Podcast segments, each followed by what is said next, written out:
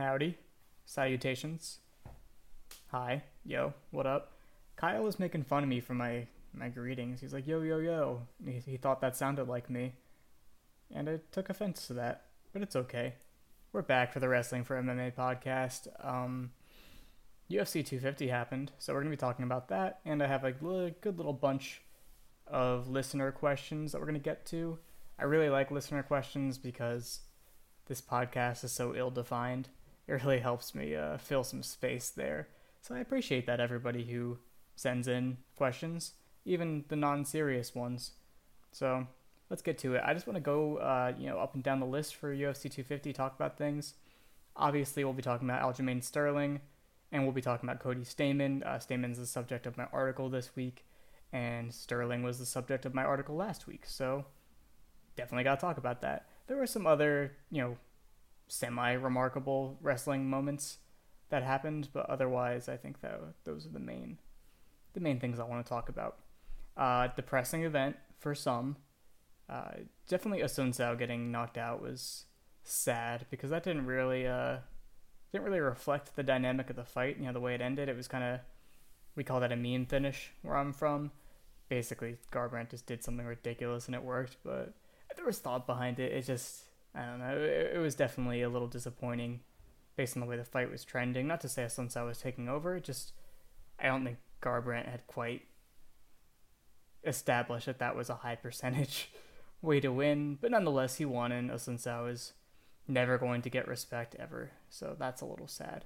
And Corey Sandhagen losing is a little sad just because you know we're tight with Elevation Fight Team.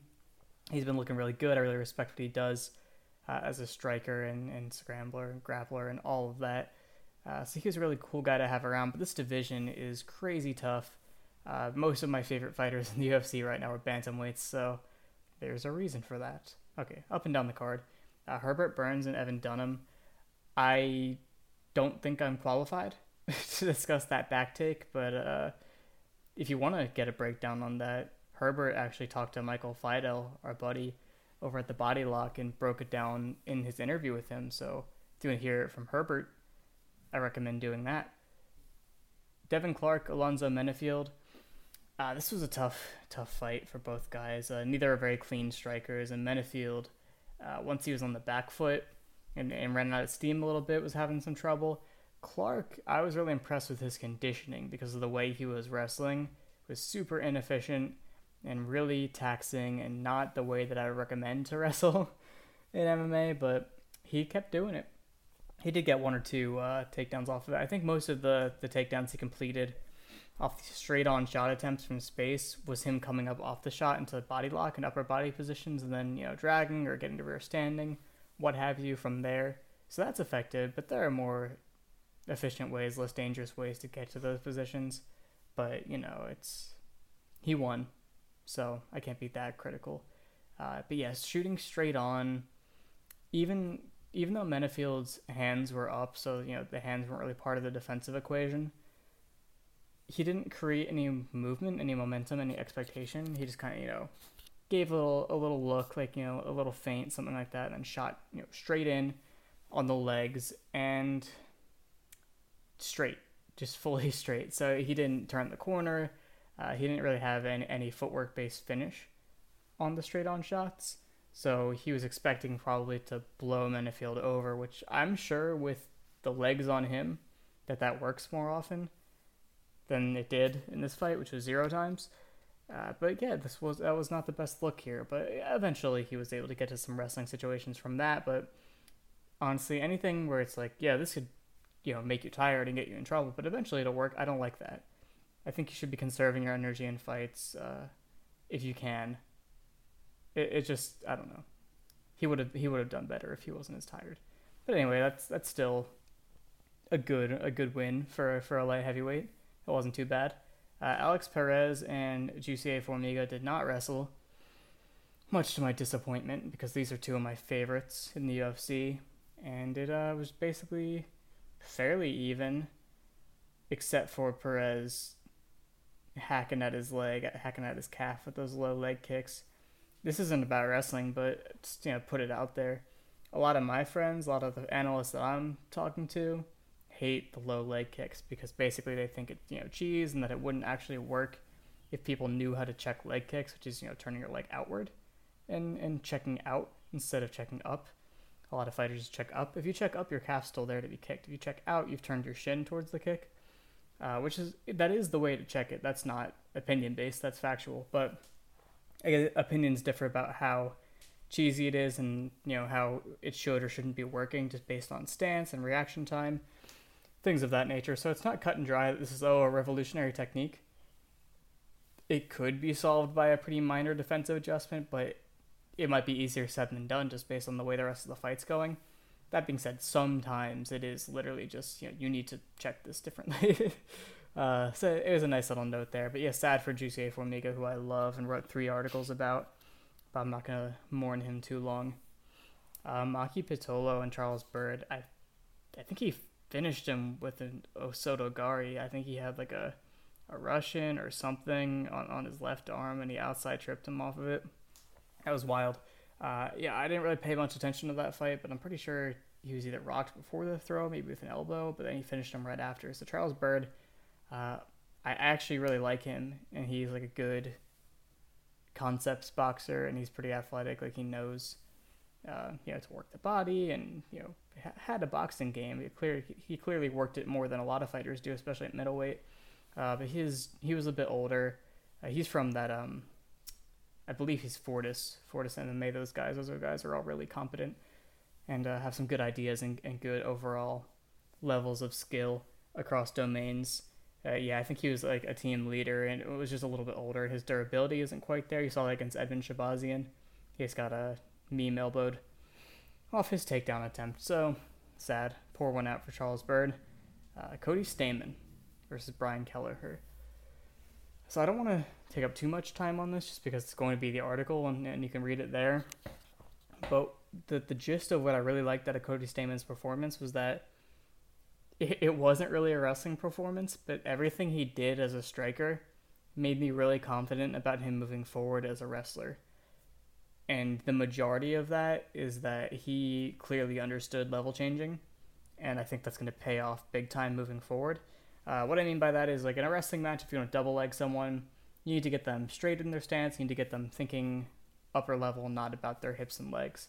Uh, and usually that's done with hand fighting and level changing on the outside, shot fakes, stuff like that, getting them occupied. And then once you get that reaction, then you shoot under. Or let's say you snap them down, then when they're coming back up, then you shoot under. Those are all pretty typical entries for a wrestling match. For a fight, you have to, you know, punch and kick, obviously.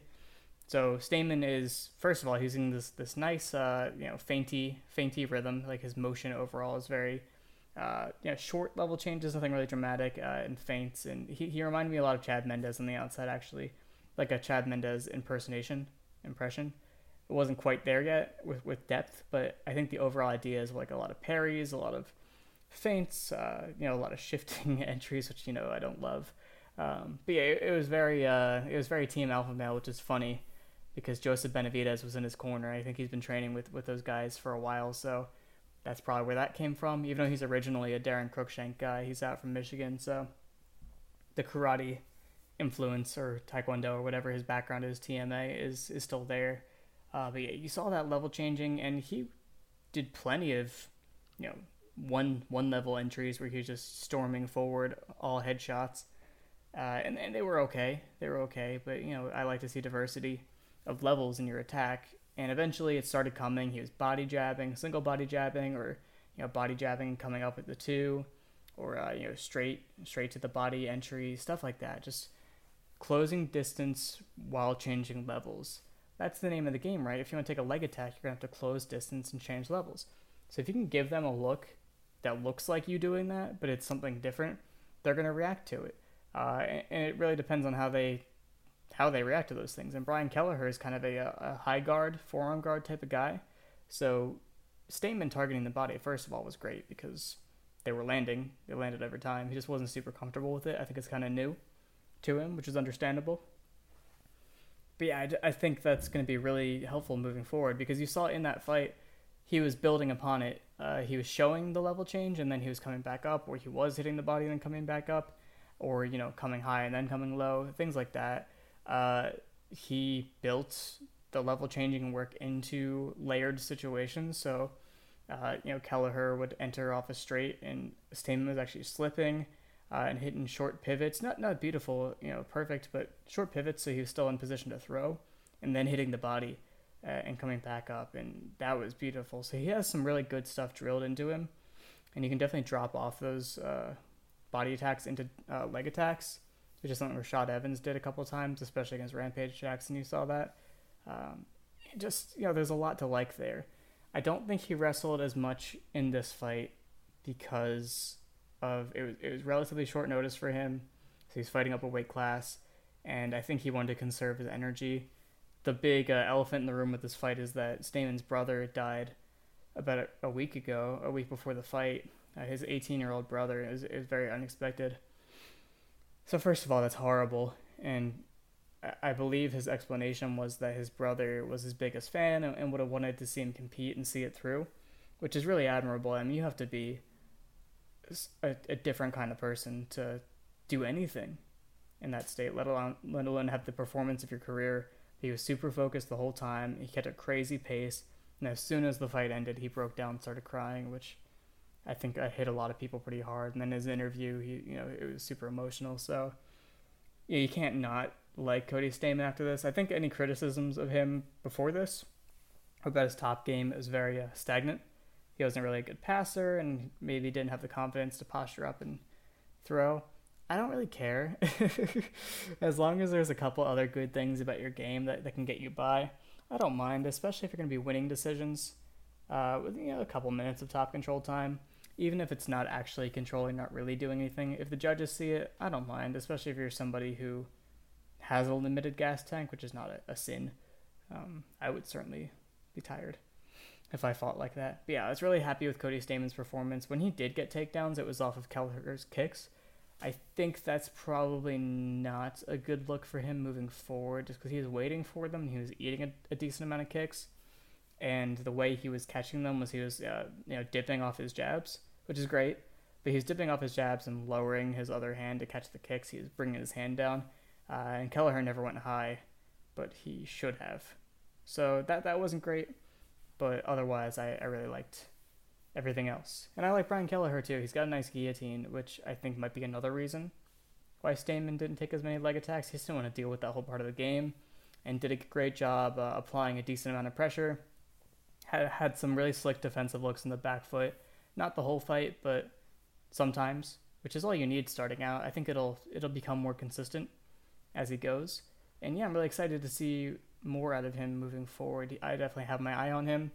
I declare him officially good and uh, yeah, big big ups to Cody Stamann. And read that article when it comes out. I don't know if it'll be out before or after this, so just keep your eyes peeled. Uh, Ian Heinisch knocked out Gerald Meerschaert, and uh, yeah, that happened. Okay, Alex Caceres, Chase Hooper. No, I'm not gonna. I'm not gonna talk about that. Sean O'Malley knocked out Eddie Wineland. That was sad. Not gonna talk about that. Uh, Neil Magny and and Tony Martin, who is now Anthony Rocco Martin.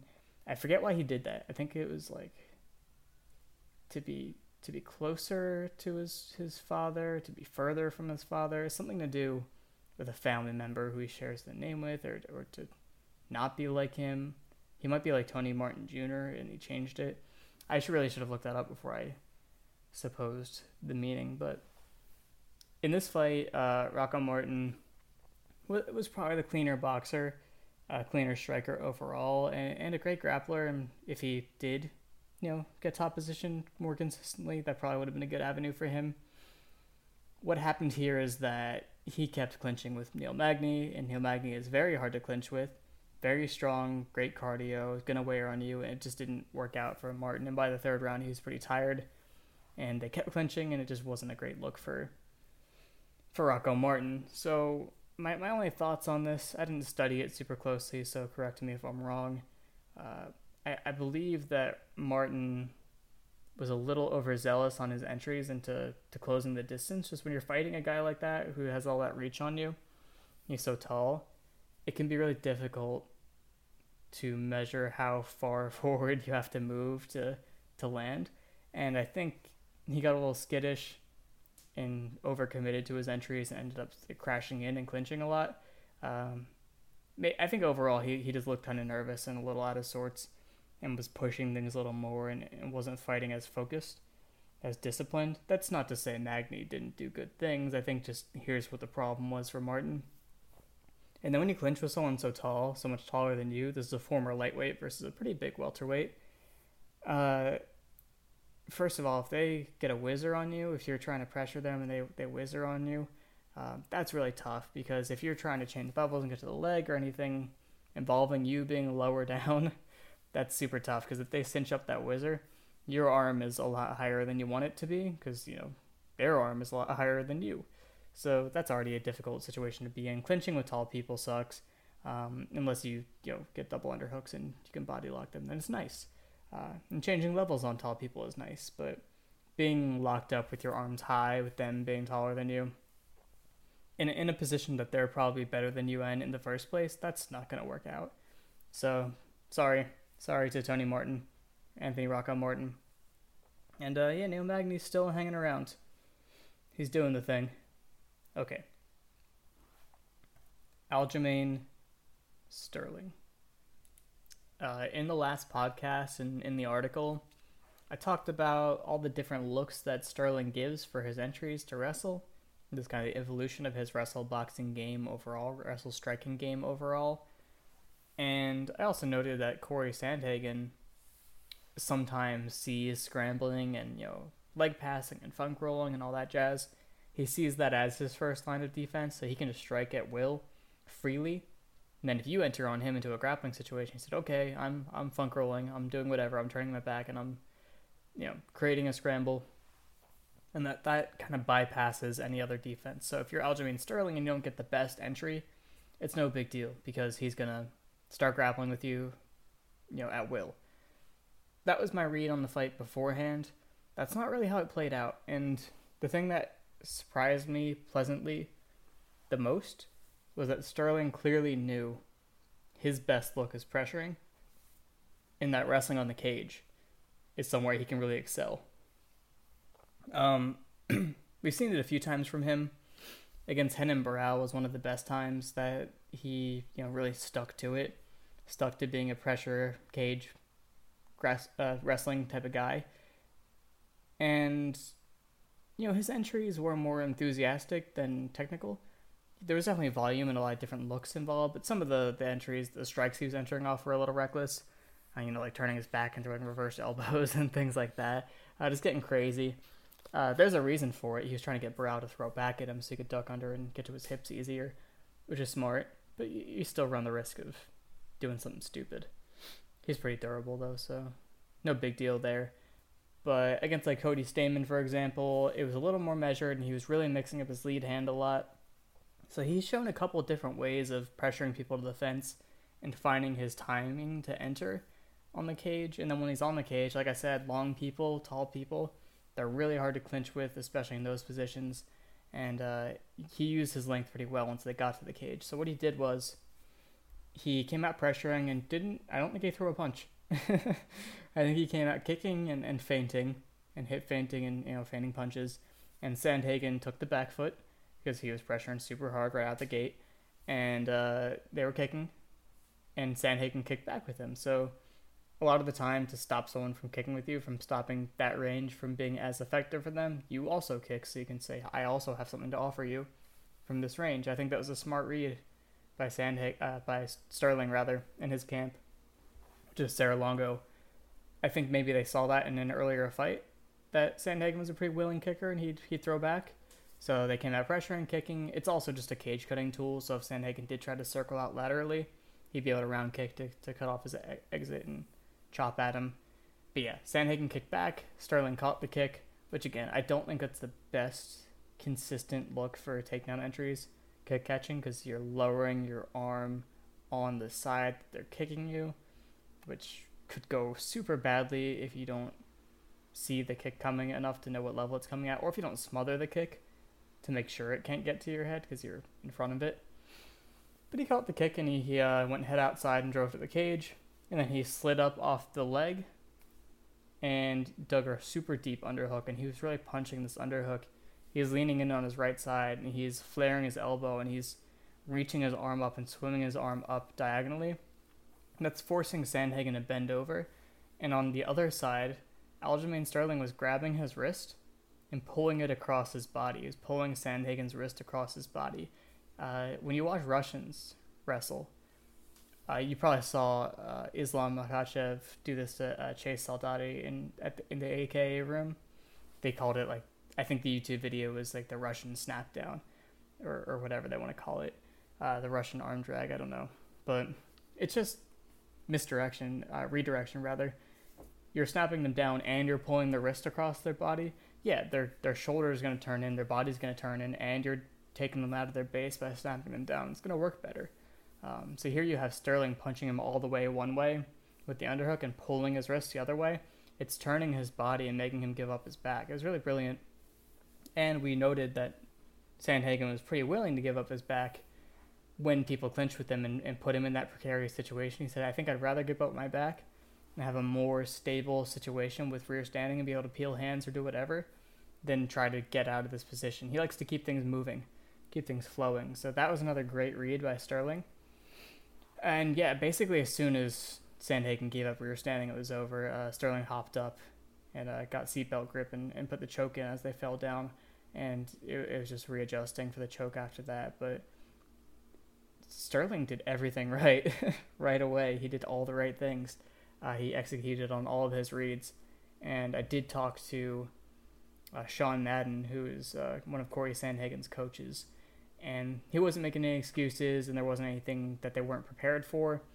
I think it was just you know, some other stuff going on with Sandhagen. Uh, I'm not going to disclose. There's nothing crazy, but uh, it, he didn't really remark on anything technically that they weren't prepared for, or conceptually that they weren't prepared for. Um, but that was a super impressive performance. I think uh, it's pretty clear that in terms of wins, uh, Sterling is the number one guy in the division. I love Peter Yan. I think uh, skill wise, Peter Yan's the best guy in the division, but he really only has the Rivera win under his belt at this point. I mean, like the other ones are impressive as far as contenders that I care about. Rivera's his only win, whereas Sterling has a good number under his belt at this point. So that's the number one guy, uh, unofficial champion, and hopefully, hopefully, I'm sorry, all my my Aldo stands. I am one, but hopefully Yan beats beats Aldo, so we get the number one and number two guy in the division fighting for the title, which is how it should have been all along, Henry Cejudo. But I get that they weren't paying you and you didn't think it was worth it to fight those guys. I understand. But yeah, Aljamain Sterling, really, really impressive. Uh, I'm glad I wrote about him beforehand. Now I look smart. Uh, Garbrandt and Assunção covered it. Nunes Spencer, not going to talk about it. so that's that. Um, let's do Let's do listener questions. Yeah, okay. I have, I have a decent amount, not as many as last time, but they're all pretty good. I, I only didn't answer a couple of the ones that, that were asked of me. So here we go. Dan Albert, my boy. He's asking any myths or misconceptions that I want to dispel about wrestling in general or within the context of combat sports. You know what, Dan? you know, there is something pretty major that I want to talk about in terms of misconceptions. And I don't think anyone listening to this podcast has this problem, but it's just a good thing to spread moving forward. Just, you know, really basic, really basic ideas. People talk about wrestling as one thing. You know what I mean? Like, oh, he's a good wrestler. This guy's not a good wrestler. He's a better wrestler. Um, that can sometimes be true if they're better at everything or enough things within wrestling to be better. But it's not it's not so binary. There's so many different aspects to it. I spent that entire article on Sterling just talking about his entries. There's his finishes beyond that. There's his clinch game beyond that. There's his top game beyond that. That's wrestling, and there's so much that goes into it. Um, and then I didn't. I could have broken it down even further. I could have said just his single leg entries versus just his double leg entries. There's so many nuances. Um, it's like saying, "Oh, he's a better boxer." Like, yeah, that, that could be true, but there might you can, you know, categorize things. It's more complex than that. You know that. So when when you see people talking in those binary terms, I would like you to correct them, if possible. Uh, that'd be nice. And just uh, I think that's that's part of what we're doing here. Although I really only talk about neutral work getting from standing to wrestling. Uh, but that's like that's step one, right? Once I feel like I have nothing left to cover in terms of neutral, then maybe I'll talk about mat wrestling, which is something I I like, but it takes more time to break down in my opinion. And Ryan is so much more passionate about it than I am. I really want Ryan doing it, but maybe I'll have him on soon and he'll talk about some mat wrestling stuff. Um, I'm a mat wrestler, so really I should be talking about it more, but it's less relevant in MMA, I think, than getting the takedowns in the first place. That's more relevant to most fighters. Thank you, Dan. That's a really good question. I, that, has been weighing on me. Okay. Next one is uh, Kiran Singh. And he says, kind of an odd one, but what can you see BJJ artists doing to effectively counter or exploit the current MMA wrestling meta? Cool. Great question. This is right up uh, Christian's alley, the Carth, my boy, Raiden Reynolds. He didn't give me a question, but this is kind of like a question he's asked before. Like, basically, what, what can you do to anti wrestle? You said BJJ artists, which leads me to believe you want ideas that are grappling based in terms of countering the, the MMA meta. Um, a, a, very uneducated answer on my part would might be well, let, us think about the ways people like to wrestle. They like to pressure to the cage, and they like to get doubles in the cage. They like to control from rear standing when you stand up, stuff like that. So maybe being good at countering uh, the rear standing position, like maybe being a, uh, a Kimura, a Kimura from you know submissive back control guy. Get some Sakuraba techniques in your under your belt. That could be something. I don't think that's a, thing that you should be doing a lot because you should probably just be trying to peel hands and break. Uh, but you know, if you just want to grappling answer to a couple things. Um, but overall, I would say that not just BJJ artists, but everybody, if they want to counter or, or exploit the wrestling meta, I think they just need to be better strikers. Because striking is what allows you to get to your entries, and being a bad striker, having bad ring craft or bad footwork, is what gets you entered on and taken down in the first place. Now, there's people who have all of that, and then you can just touch their legs, and then they're like, "Oh, I don't know what I'm doing," and you can take them down. That's not very common in the UFC at higher levels and good divisions. So most of the time, it's about not having opportune entries happening. Uh, so, a couple things there. One would be ringcraft, specifically not being pressured, being hard to pressure. This is going to be an annoying answer, but if you look at Aldo, look at Jose Aldo, he was really hard to pressure. He didn't give up ground very easily, and if you tried to push into his range, he was going to counter you, he was going to jab you, he was going to knee you, he was going to slip offline and pivot, and oh, now you're the other way, and he's out of the, out of you know at a cage range, stuff like that. I mean, that that's beautiful. Another thing is to intercept level changes, and I don't mean being Conor McGregor and timing knees to like counter takedowns or Jorge Masvidal counter flying knees uh, countering takedowns. Not like that. Well, yeah, that is an example, but that's pretty low percentage. I mean, just like using tools that will discourage level changing and discourage, you know, aggressively changing space linearly. Uh, so, like front snap kicks. Uh, push kicks a little less so because push kicks are easier to catch than snap kicks, uh, like teeps and, and push kicks, but those work too. Just I think snap kicks might be actually a little more relevant in this case. Uh, jabbing, jabbing to the body, straights, straights to the body. Basically, any level changing strike is good. Um, basically, any body shot is going to be nice because if you lower your level and you throw a straight, then you're, you know, putting a barrier between you. If you lower your level and you throw, you know, round, if you throw hooks or uppercuts, then you're digging underhooks. Essentially, if they if they drive in, that's an underhook waiting to happen. So level change intercepting strikes are, are pretty good. I think I've tossed this idea around in the Discord. I think I'll eventually write at least one anti-wrestling for MMA article about somebody. I was thinking Pedro Munhoz, and I don't know for sure if uh, if he has a game that, that works for that, but I know he throws front snap kicks. I know he's you know a good grappler, so I think we'll see something there. I haven't looked into it yet, but hopefully uh, you'll see more more answers to your question. And he's got a great guillotine, so maybe we'll see something there too. Thank you, Kieran. This one's from my friend Tegan. We went to college together. There's two questions from my college friends here, so that'll be nice. Uh, we trained together. I mean, for four years, so he knows me pretty well. Although I, you know, I, I probably still am, but I definitely was very bad at the time. I might be better now, but I was pretty bad. Didn't really know what I was doing at that point. I hadn't really done my studying yet, so definitely worse. However, there was one thing that was still there about me is I still have my money, my money takedown. And he, he got this wrong, but he said, Was your ankle pick actually any good? Or was I just too lazy to defend it because it bending over is hard? He's like 6'2, 6'3, and I'm 5'7, so it's a bit of a mismatch height wise. But uh, it was not an ankle pick, it was a, a swing single.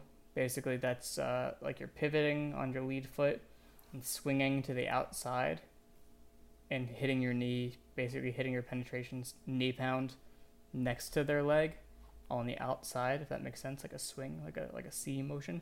Um, but yeah, you hit that little swing, you level change, and you you hook your arm to hit the leg, and where you go from there is, is anybody's business.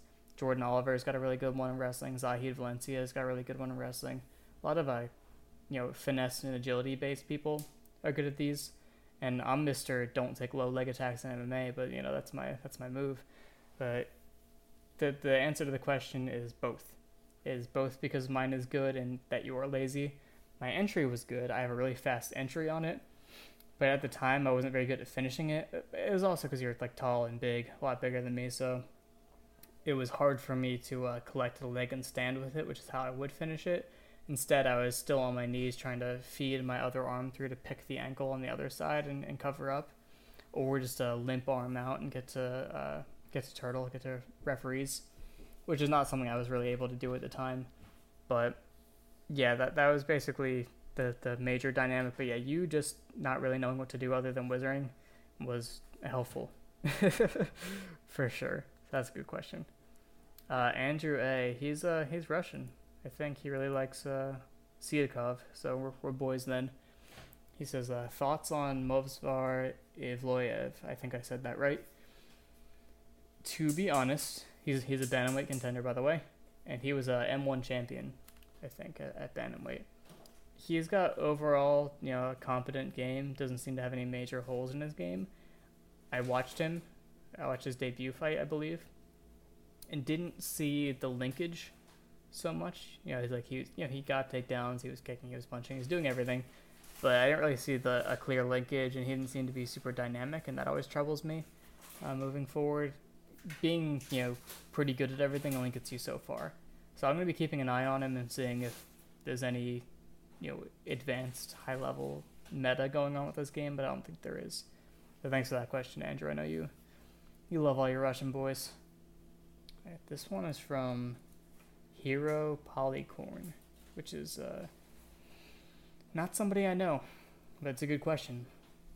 He said it's universally accepted that the head pin and cage position, so basically pressing someone up against the cage with your head and probably an underhook, uh, that position frees up your hands when talking about working the body from the infight. So why do we not see more two on ones, Russian ties, which is the same thing as a two on one? Etc., from these positions when the biggest drawback is requiring both hands offensively. Oh, I see. So he's saying, you know, the biggest drawback to a two on one is it takes both of your hands, but when you're pinning someone on the cage with your head, the, the whole thing is supposed to be that it frees up your hands. I would say that it only frees up one hand. I don't really see it being a thing if you're like pressing against somebody like very straight on, like chest to chest against the cage, and I got my head underneath your chin and have you pinned there. I highly doubt I can keep anyone good or strong there with just my head. I, I would need at least an underhook on one side. So that's probably why. Um, is there anything stopping you from going head pin and two on one anyway? Like just as as the first position? No. But what are you gonna do after two on one? You're gonna drop to the leg, sure, that's good. Um, or you're gonna strike off of it, also good. Or you can you know try to trip or throw off of it, which is harder. Um, yeah, I think a two on one against the cage is not as great, just because the whole thing with a two on one is you can really torque the shoulder and, and turn somebody off and create an angle, and creating angles is harder against the cage. Um, but I could see you like turning somebody getting closer to their back. But then once you're doing that, then you have nothing happening on the other side because you're only on one arm on one side. So you basically gave them an escape from the cage position, so I don't really see that as super relevant to the meta. Um, but yeah, I'll keep thinking about that. It's a good question. Uh, Seth Patera, my buddy, my, my good buddy, asks, when is the next episode of Wrestling Comrades? So before this podcast, it was just me and Seth talking about international freestyle wrestling comrades. We did like six, five, six episodes. They're pretty good. It's a lot of Seth talking about results of things, which is very important if you want to know results of things.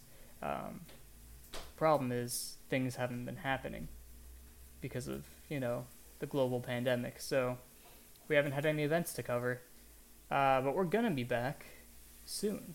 We'll be back soon. We're gonna do a commentary, like an alternate commentary, over some non-copyright applicable event, probably something Russian, and we're gonna talk about it, and then it'll be back. So Seth, that is the answer. You know that. Um, but when probably like a couple weeks, because I am going on vacation in like a day. Cool. Thanks, Seth. This question is from Miguel, who is a Discord patron.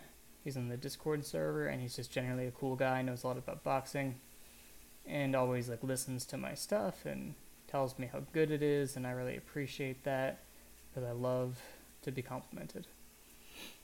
He said, What are examples of guys in MMA with really good front headlock games? I think this is just a setup. I think he's setting me up to be able to talk about Chad Mendes. So let me start with Chad Mendes. Uh, Chad Mendes had a really good front headlock game in wrestling. He was really good at snapping people down and threatening go behinds. Oh, we talked about this too. This actually links into another question. Uh, Matt Joya, staff member, asked about the, like the chin strap and if that's applicable to MMA. Basically, if you're in front headlock on someone, they're underneath you, their head's under your chest.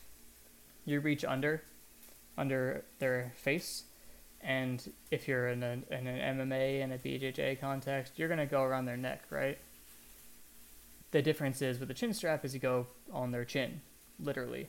Uh, this is like breaking into the, the grappling meta a little bit. He said uh, Josh Hinger, Hinger, I'm not sure how it's pronounced has been doing it. Uh, basically because you can be on the chin strap and then you know lock up for a guillotine, or you can you know use it to control the head and uh, pass things like that. I I would say that's very niche. that's very specific. Uh, in wrestling, I think everyone would prefer to be on the neck, just because it's a it's a greater control position. You can do a lot more yanking and torquing. And so if you're Chad Mendes, you can be on the neck and then have uh, the control outside the arm, like an arm in guillotine type position, just from from uh, from front headlock still. Basically, you can like rip him one way and then circle out and hit your go behind the other way. But he was really good at getting people to react and reach their arms out to try to stop the go behind, and then uh, underhooking the arm and hitting a cement mixer, basically rolling them through like a like an unconnected anaconda type motion motion if you're just a grappling guy. He's really good at that. And then in MMA, he was really excellent at, you know, being super crushing and strong from front headlock. But as soon as he was in those positions, he would break it, you know, keep one hand on the collar and start uppercutting or striking off of it. And obviously, he had that guillotine. So Chad Mendes was really good front headlock. Obviously, Tony Ferguson, you know, utilizes snap downs, which is something people don't really do in MMA as much because it's not as easy to get to and uh, really good at sinking in chokes and, and, weaving his arms through. So Tony Ferguson for sure. And uh, Alex Perez, just really super strong from that position and a good variety of knowledge of chokes. That can make a big difference. I'll think of one more. Mike Brown. Mike Brown was very good from front headlock, and what was beautiful is he would do two things. He'd be in front headlock, you know, be strong, doing his thing, and he would go uh, head in the hole, which basically means you, like if I have my right arm gripping the head or neck, and my left arm on the arm, take my, the right side of my hip, start turning that in toward the mat, and then walking my feet out to the left while crunching down that front headlock position. So I have my head pinning their shoulder on the left side, and I'm walking my feet out there, it's really hard to resist that motion because you know you're controlling their their head and arm, uh, and you're walking yourself towards their back, and you can basically just get yourself all the way towards their back without much resistance, and you could theoretically choke somebody like that with your head, with your, uh, yeah, with your head against the shoulder. So that was really awesome. So he would do that, and then he would get to the back, and then he would actually, while he was still in like referee's position, he would reach back around for a guillotine type grip, for an arm in type grip, and uh, start to circle back and, and hop over for a Peruvian necktie. So that was really sweet. Um, so good uh, back front headlock dynamic there from Mike Brown. That's all I'm going to say about that. Thank you, Miguel. Uh, Theo Binst says, Who are the great old school wrestlers who would have made a great transition to MMA? Um, well, here's the thing: is there aren't that many great old school wrestlers, in in my estimation at least. Uh, but I have seen footage of a few that really impressed me. I mean, the one that everyone's gonna say is Karelin, uh, has the most Olympic and world gold medals in Greco history. He's a heavyweight, super crazy strong, popularized the Karelin lift, which is a, a parterre motion. So once you already have the takedown essentially, and you're in, you're on their back. If you were looking at it from a grappling standpoint, uh, the Karelin lift is basically turning into a uh, more of a front headlock positioning, um, reaching and, and locking up tight, tight waist, you know, under their belly, standing with that, and then back arching and throwing them over your shoulder, which is a crazy thing to do to somebody, and especially crazy to do to heavyweights. So Karelin, I just assume would have been a monster. Um, Bruce Baumgartner, similar era. Uh, Bruce Baumgartner is probably the most decorated heavyweight in freestyle. He's an American. He uh, coached at Edinboro after that. Um, he was amazing, and just by virtue of being really good, I'm sure he would have been good in MMA. Uh, one really specific example is another heavyweight for some reason. Really, just the heavyweights are sticking out to me. Um, this guy Sherwyn Thorson, and I know it's uh, no one knows who that is. But I watched the, like the 1960 whatever NCAA's, and he actually really stuck out to me as someone who was a uh, like an athlete out of time, like just way too good of an athlete for the 60s to be wrestling heavyweight for Iowa. I believe he went on to play in the NFL or play football or in some in some capacity, but yeah, Sherwyn Thorson, and I posted a video of him. So if you just go on Twitter and look up his name, you'll probably find what I posted from him. Uh, all heavyweights, that answer. There you go, Theo. Jake Holsberg, another one of my friends from college. I would say Jake was more of my coach, because he uh, he's from from down in Houston, and has an amateur boxing and MMA background. I think he's undefeated in, in MMA as an amateur. Uh, he hasn't fought in a while, but I think he will soon. Yeah, but Jake's cool. He's starting a podcast and everything. He, he's in this space. Uh, but yeah, he was my striking coach a little bit for the couple years that I was at at um at Pitt with him. He is asking about overhands to singles, how fighters prefer to throw them, uh, the distance they prefer, what are they looking for in the reaction, stuff like that. Overhand to single, I have a hard time with just because I think singles from space are iffy, and overhands are usually from space, right? Uh, but if you think about it, if we're in a closed stance matchup and I throw my overhand, I'm level changing. And I am level changed in front of you. My right hand is high, but my left hand is probably low. My left hand is lined up with my lead leg if we're uh, orthodox close stance together. And I, I, I could probably, you know, feint that motion and then reshoot. I kind of pump back out on my left side and get to my uh, my high C entry off that. That might be really nice. Uh, or you could just, you know, overhand and drop right down to your snatch single. That'd be cool too. Uh, if you're Zach Makovsky or somebody like that, you could always circle them out and lift them and, and dump them, which would be pretty sweet. Um, what are they looking for in the reaction? I think just to, to get a high guard. I think bringing up the high guard is is the goal when you're doing any sort of explosive attack into a takedown. Uh, so that would be good. And preferred distance just enough that you can touch the leg at, at the extension of the overhand. I think would be smart. That's a good question, Jake. I changed my mind about it as I was explaining it. Cool. Uh, Joe Mayall. Mayall? I'm not sure how to pronounce that. He does uh, he does breakdowns for the body lock. And I've read them. And they're good. You should read them. He does grappling breakdowns, I believe. Anyway, Joe asks, what are the pros and cons of leg based shots versus clinch based takedowns? Is one better for MMA? And last time I asked her questions, he asked about Fedor, and I think Fedor said that judo is a better base is is better for MMA than wrestling because of the same reason. So first, I have to clear up that wrestling is wrestling, and upper body and throws are and leg attacks are all wrestling. so just because someone's a wrestler doesn't mean they're just gonna take leg attacks or just if they're judo. Well, if they are judo, they are only gonna do upper body, but you know what I'm saying. Wrestlers can do it all if they're good. But most of the time they take leg attacks, so that's just more available in MMA, and they're higher percentage to get to as far as entries and, and so on. But I mean, there are pure upper body artists in freestyle, in folk style, and obviously in Greco. So I'll clear that up first. Uh, but the pros and cons of leg based shots versus clinch based takedowns, the entries are totally different. Uh, I would say entering on a leg attack is riskier because you have to change levels and put yourself underneath somebody. And if you fail, you could lose a position, or it could just be really taxing to get out of that situation, or you could eat a level change intercepting strike. That would suck. Or if you're doing a clinch entry, you might have to punch yourself in a range, which is a different range than a leg attack. Uh, and it's a more of a committed striking entry. It's not as much of a lie as a leg attack is. You actually have to get into that that exchange in, in earnest. Uh, also reactively, if you're like Formiga, you're gonna you know, dip under their strike and left hook your way into the collar tie or into the underhook or something like that. Uh, you're waiting on them, which is really dangerous. Um, and then once you're in those situations, you know, finishing a clinch based takedown, uh, there's actually a higher risk then of you ending up in a bad position if you fail the throw, if you fail the trip, if they trip you, if they throw you. Uh, more of a risk than if you're, you know, taking out the base leg on, on a single leg lift. You know what I mean? If you're doubling against the cage, there's less risk there. So I would say those are those are pretty big differences.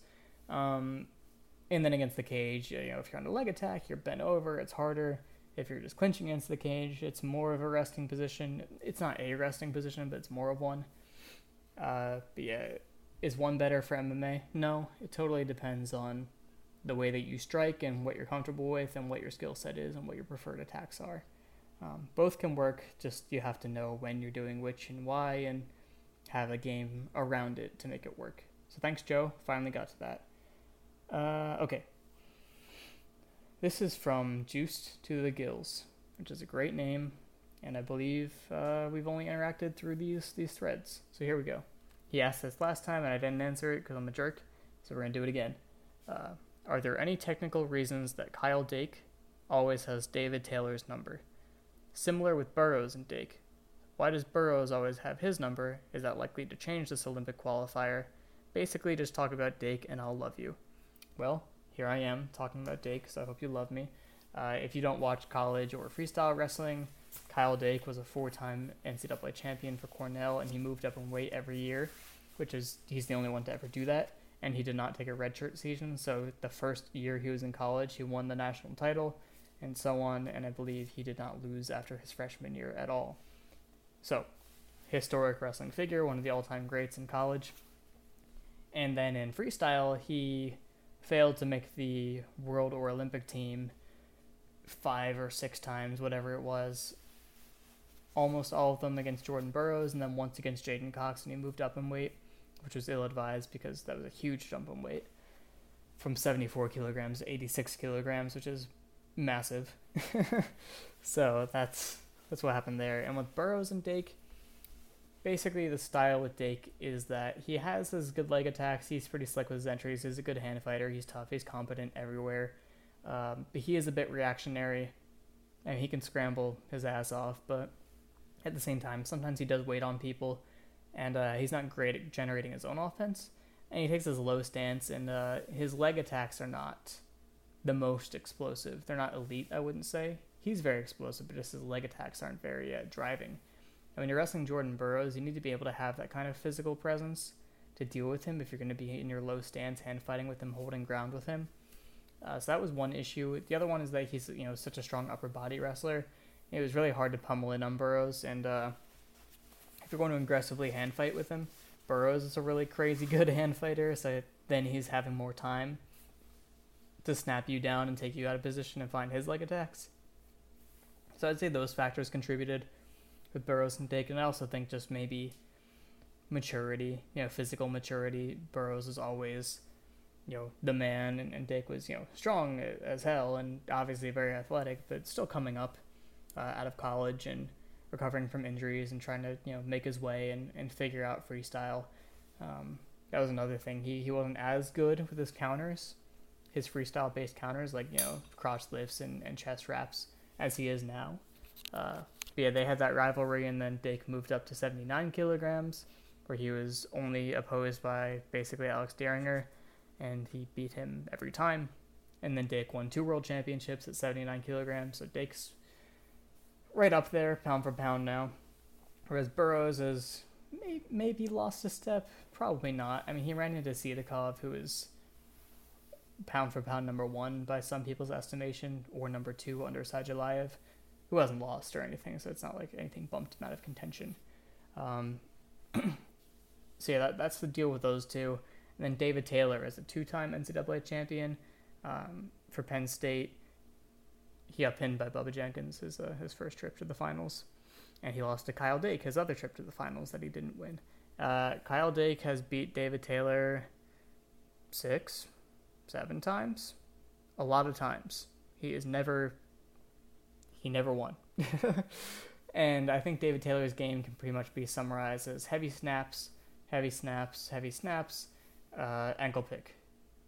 And that's that's the gist of it. And then obviously once he's riding and once he's off his snap down game, there's cradles, there's go behinds, there's other rides, there's tilts. There's a lot that comes out of it, but that's the uh, the general approach. And I would say that just with with Dake, him and Dake, they had two similar styles for Taylor not to be better than him in those areas. You know, he had a more consistent process with getting to his leg attacks, but he wasn't a better hand fighter. He wasn't bigger. He wasn't stronger. Uh, he was bigger, but he wasn't that much bigger. And uh, they, they're both, you know, excellent mat wrestlers, but Dake's defense, Dake's scrambling was always just, it, it was simply a level above, I'd say, is, is a really reductive way of summarizing that. Um, so you know he could ride him for for longer. His mat returns were excellent, and you know Taylor, as great a scrambler as he was, he's not as good on bottom as he is on top, and that's where Dake could really exploit him. Whereas Dake was very well rounded in that defensively and offensively on the mat, uh, he's probably the best in the country. So that was just a tough matchup for him, I think. And then in freestyle, I mean, Dake was always better suited to freestyle than David Taylor. Uh, you know, huge upper body throw type of guy, huge counters off leg attacks, huge counters off of upper body entries. Uh, he pinned him once in, in freestyle, so it's in at the 2012 trials. Um, so I think that it was just a matchup thing, not that Dake's objectively better. Um, now, obviously, David Taylor has a world championship at 86 kilograms. Um, yeah, those two probably will never meet again, which is sad. Um, yeah, but in terms of Burroughs and Dake, this Olympic qualifier, Burroughs took a loss to Isaiah Martinez, man. I think that's that's telling. Um, maybe he was just having an off day at Final X when he lost to Imar, but that happened. So I think you, you have to say that Burroughs is, is feeling his age a little bit. He's been competing nonstop for a long time. Um, I mean, 2016 was was a bit of a, a meltdown. Not not that he lost to Geduev. That's totally reasonable to lose to Geduev, but just that that slide afterward where he lost to, to Beksad after Akhmanov, who's doing MMA now, by the way, um, that he he got tech falled. he got 10-0 tech falled, and he didn't really wrestle that match. He wasn't there. He he kind of gave up, which is not characteristic of Jordan Burroughs. It's so unlike him. He's one of the grittiest, toughest, like ridiculously gritty wrestlers you'll ever see. I mean, all of his matches look like a fight, all of them, and he is dog tough. It's crazy, but he broke after that Geduev loss. He didn't want to be there anymore. He said it himself. So you gotta wonder what's up with him. He he's had really great performances since then, but he's had so many matches where he's had to claw his way out of a hole to win. I mean, his first match at the World Championships last year, uh, 2019, against um, shoot, it's a Belarusian, it's a it's a Russia to Belarus transfer, and I wrote about it. Nurikov, Azamat Nurikov. Uh, he wrestled a really stupid match, unfortunately, against Nurikov, where he just kept shooting low into this chest trap. And it's it's in the head pinch. That's Nurikov's best counter. Um, and he did show a couple of good looks. I wrote the article about how he re- redirected him out with the hand fight and shot side on and completely avoided it, which was awesome. I loved that. But just inconsistency with the decision making, maybe it's ego, I don't know what. It's also a thing that people have been scouting him for a long time, and his game is very uh, straightforward. He has a couple tools he likes, so people say, "Oh, I can shut that down," and uh, I can beat Jordan Burroughs. And sometimes that's true, but obviously he's elite in every area, and you have to be that kind of guy to beat him. So I, I think Burroughs might have lost a step, and I think Dake having really good chest wrap counters now, and definitely a, an interplay between his chest wraps and his uh, crotch lifts. Um, he'll start with a chest wrap, and then once you flatten out, basically, if you shoot shoot in on somebody, and they lock underneath your chest and sit to their butt, they're threatening that if you try to you know base up, like get your hips up and finish that on them, he's gonna kick back on that and try to take you over and expose you for, for points. Um, so a lot of the time when someone has a tight chest wrap, which Dake does, they'll flatten out and they'll try to stalemate the position. They'll just they'll just hang out there until it's over. But what Dake does is he'll threaten the chest wrap, and then once you do that, he'll base up and he'll go in and pass and he'll reach back and he'll lock through your leg, lock through your crotch, and, and start to lift from there and, and mix up the position. So I think his new comfortability with those positions is going to be tough for Burroughs. I think his size that he put on is going to be tough. I think he's just the guy who's coming up right now. Um, just based on who they are as people, I definitely want Burroughs to win the series, but uh, it's possible. It's possible that Dake wins, and I, would probably pick him just for those reasons I stated. Not because anything in their past matches shows me that, that Dake is coming for him, but just the, the changes that Dake is making, I think bode well for that matchup. That was a really good question. Thank you, Juice the Gills. I'm sorry I didn't answer it last time, but I got it now. Cool. Couple more. Couple more. This this question is from Asunsao is God, which is just a fantastic name. I hope that's not a Sriram burner, but it might be. We'll see.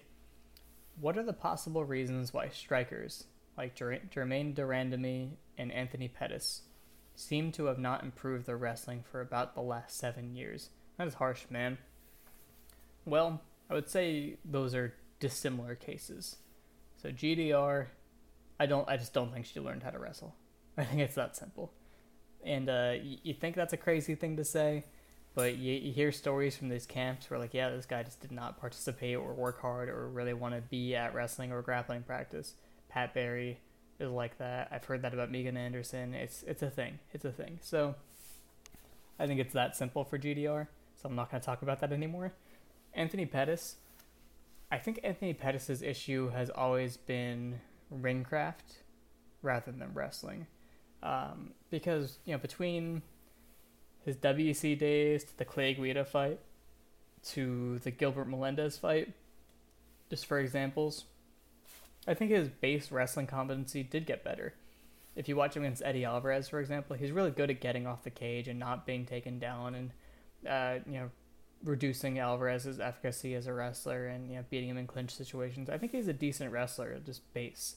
It's just his ring craft, his game is not really conducive to not being wrestled because he's not that good off the back foot. And if you're going to be a guy who wants to be an outfighter and people pressure you, you better have an answer to that.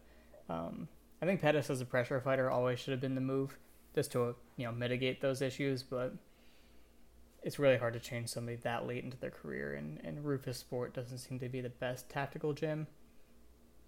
Tyron Woodley. So you know, I I would say that might be the reason.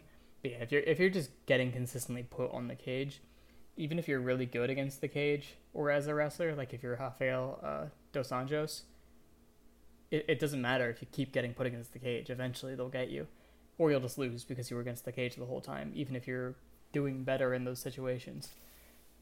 By the way, uh, Dos Anjos beat Covington. the quick explanation is even though Covington had him against the cage all that time, if you look at what's happening, it's Dos Anjos beating him up. So, look into it. Next question. Oh, that was good, by the way, since I was God. So I hope I uh, did you proud and, and pandered to your interests if you're Sriram. And then I, I put in the Covington thing. This one is from Tactical Brick 25. I don't think I know you, but thank you for, for questioning. You asked, uh, who are some tall, lanky boys who have great defensive wrestling? That's a good question. I consider myself lanky, but um, you know, I'm lanky for like a flyweight, not for a normal human. So people who are normal sized humans that are that are good defensive wrestlers who are lanky, Jon Jones, I would say is lanky and, and pretty good defensively. He can be taken down in open space by, you know, Gus. but but otherwise, uh, I think he's pretty tough just because like I said with Nagny, if you're tall and you whizzer on somebody, they are tall now. It's really hard to leg attack somebody when you're tall. It's that simple. Max Holloway, really, really good at bringing people up off their shots with, with whizzers. He's a lanky boy. Um, yeah, I think just overall being tall and, and having long limbs is beneficial in MMA for defensive wrestling. If you're against the cage, for example, and you get side on in your stance and get really wide like that, it's really tough to you know clamp the legs together to double. Singles are still there, but even then, if you you know bring somebody's leg up, if you're not as taller them as them or taller, then it's less of a, a burden on their base if if you lift their leg up. So yeah, it's really hard to wrestle tall people in MMA unless their stance sucks, in which case it's really easy to wrestle them because their legs are so close together. Um, yeah, so that's helpful. Thank you for the question. Last one. This question is from uh, Camilo De La Rosa, who is a Discord patron, I believe. He's not around too much, but I think he's like an overall, like all round fan, not not from any specific discipline. He might have some boxing knowledge. A lot of our patrons are boxing people, and I like do not know how to talk to them because I don't watch boxing. But here we are. Camilo asks, maybe a dumb question. Absolutely not. Not dumb. But is there any benefit to MMA fighters training pure wrestling, or should anyone using wrestling for MMA always combine their wrestling sessions with submissions and such? I would say no. I would say they should not always do that it, it does benefit to train pure wrestling um, because there's just so much to learn in terms of base skill competency. You should really be dedicating large stretches of time to just learning wrestling stuff. You know, just limp linking how to how to single, just learning how to run your feet on a double, just learning how to turn the corner, just learning how to do all these things. I mean, there's so much to do. There's so much to learn. Um, so for time efficiency, yeah, maybe mixing things makes sense, but I think it would pay off more to just get really good at wrestling in itself and, and to wrestle. Um, and the guys that I am really impressed by in MMA are the people that look like they just flat out know how to wrestle. It's actually pretty rare. And when you see it happen, you're like, oh yeah, this guy knows what he's doing. And it just provides more depth when you have these exchanges. You know what you're doing more, and, and you ha- you can bail yourself out a little bit more. Uh, being a good scrambler, basically, I answered this last time. Being a good scrambler basically just means that you have a lot of knowledge of a lot of different positions and you're pretty comfortable going from one to the next. And it also, you know, requires you to have a great gas tank to keep moving through those positions, but that's what it is. Um, that's a huge benefit in MMA to, to keep moving through positions and not having to be stuck in one place because being, being stuck in one place can be a fight ender. Um, now, do I think I think they should also train to know what the differences are when they're in MMA specific situations, but I think just to start out and, and you know supplementary, you should train pure wrestling, yes. And I think they should train freestyle, and I think they should train folk style, and I think they should train Greco. I think they should do it all, um, which is a huge time commitment. But if they can afford to take the time to just do wrestling, I, would, I think it's a great idea. Cool. Okay, those were really excellent questions. Uh, like I said, I'm going on vacation, so I might not have an episode next week. That's why this one's kind of late. I figured I'd give it to you slightly in between, and maybe that would be helpful. Uh, let's just take a look at, at this weekend's card coming up here, um, June 13th. Cynthia Calvillo versus Jessica Eye. Now there's there's a main event we deserve. Yeah, as people, for watching MMA, this this is what we deserve. I'm just kidding. No one deserves this. This is cruel.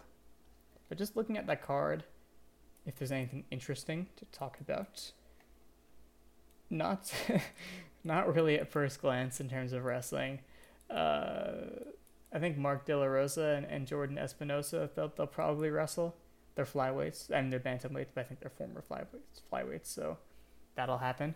Uh, Andre Fili is, a longtime Team Alpha Male guy, so I think he's always got a double in his pocket, like he did against Sodiq Yusuff. so maybe there'll be something there. Uh, Merab Merab Dvalishvili, the Georgian, he uh, he's not a wrestler. He's a sambo player, but he can wrestle, obviously, and he does it at very high volume. And uh, I'd like to see him get a pressure game. I think if Aljo can do it, that means the coaches know that it's helpful to do. So I am hoping they can get a pressure game out of him because if you're going to be wrestling constantly, you should do it against the cage so you don't get disengaged and get tired. Um, yeah, he was going to fight somebody. He was going to fight Ray Borg, which was going to be interesting because Ray Borg's a pretty confident scrambler. Although uh, Casey Kenney gave him a bit of an issue. He pretty much held his own with him, so I'd be interested to see how that went, but he pulled out. So he was fighting uh, Gustavo Lopez, I want to say. Did I make that up? Gustavo Lopez, who's a uh, Combate Americas champ, and he uh, he punched good. That's all I know about him. So maybe he's good. I don't know. So hopefully we see some some cool stuff from Merab. Maybe I'll talk about it. I don't think I've ever talked about Merab in any structured sense before. And that's it. that's the card. Curtis Blaydes will be fighting the week after that, so we can talk about that. And uh, Clay Guida. I'm not going to touch that one. Roosevelt Roberts. There's somebody. There'll be some some wrestling to talk about next time after that, but we'll see. We'll see what I do. But yeah, thanks for listening again if you do listen. And I hope the questions were good and, and the answers were good and the breakdown was good. And I hope that you guys are doing okay. The world is, is pretty nuts overall all the time, but especially now because, you know, the global pandemic and civil unrest in the United States and extending to other countries. Um, if you're protesting, I hope you're being safe. If you're not protesting, I hope you're helping in some other way. If you don't think that's necessary, I think we should talk about that because I disagree. And yeah, I think that's it. So I'll talk to you guys whenever I talk to you. And I'm speaking to like 100 people right now. But, you know, I love you all. So see you next time.